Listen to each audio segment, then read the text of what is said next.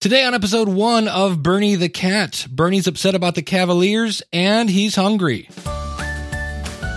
I'm Bernie the cat. I'm Bernie the cat. What's your problem? I know the Cavs lost. I know their defense broke down in the third quarter. It was kind of uh, disappointing. Yeah, I know. Yeah, but uh, what? You want some water? Mm. Okay. Anything else I can get you? Mm. Pancakes. You want pancakes? Mm. Really? With maple syrup? No maple syrup. Okay.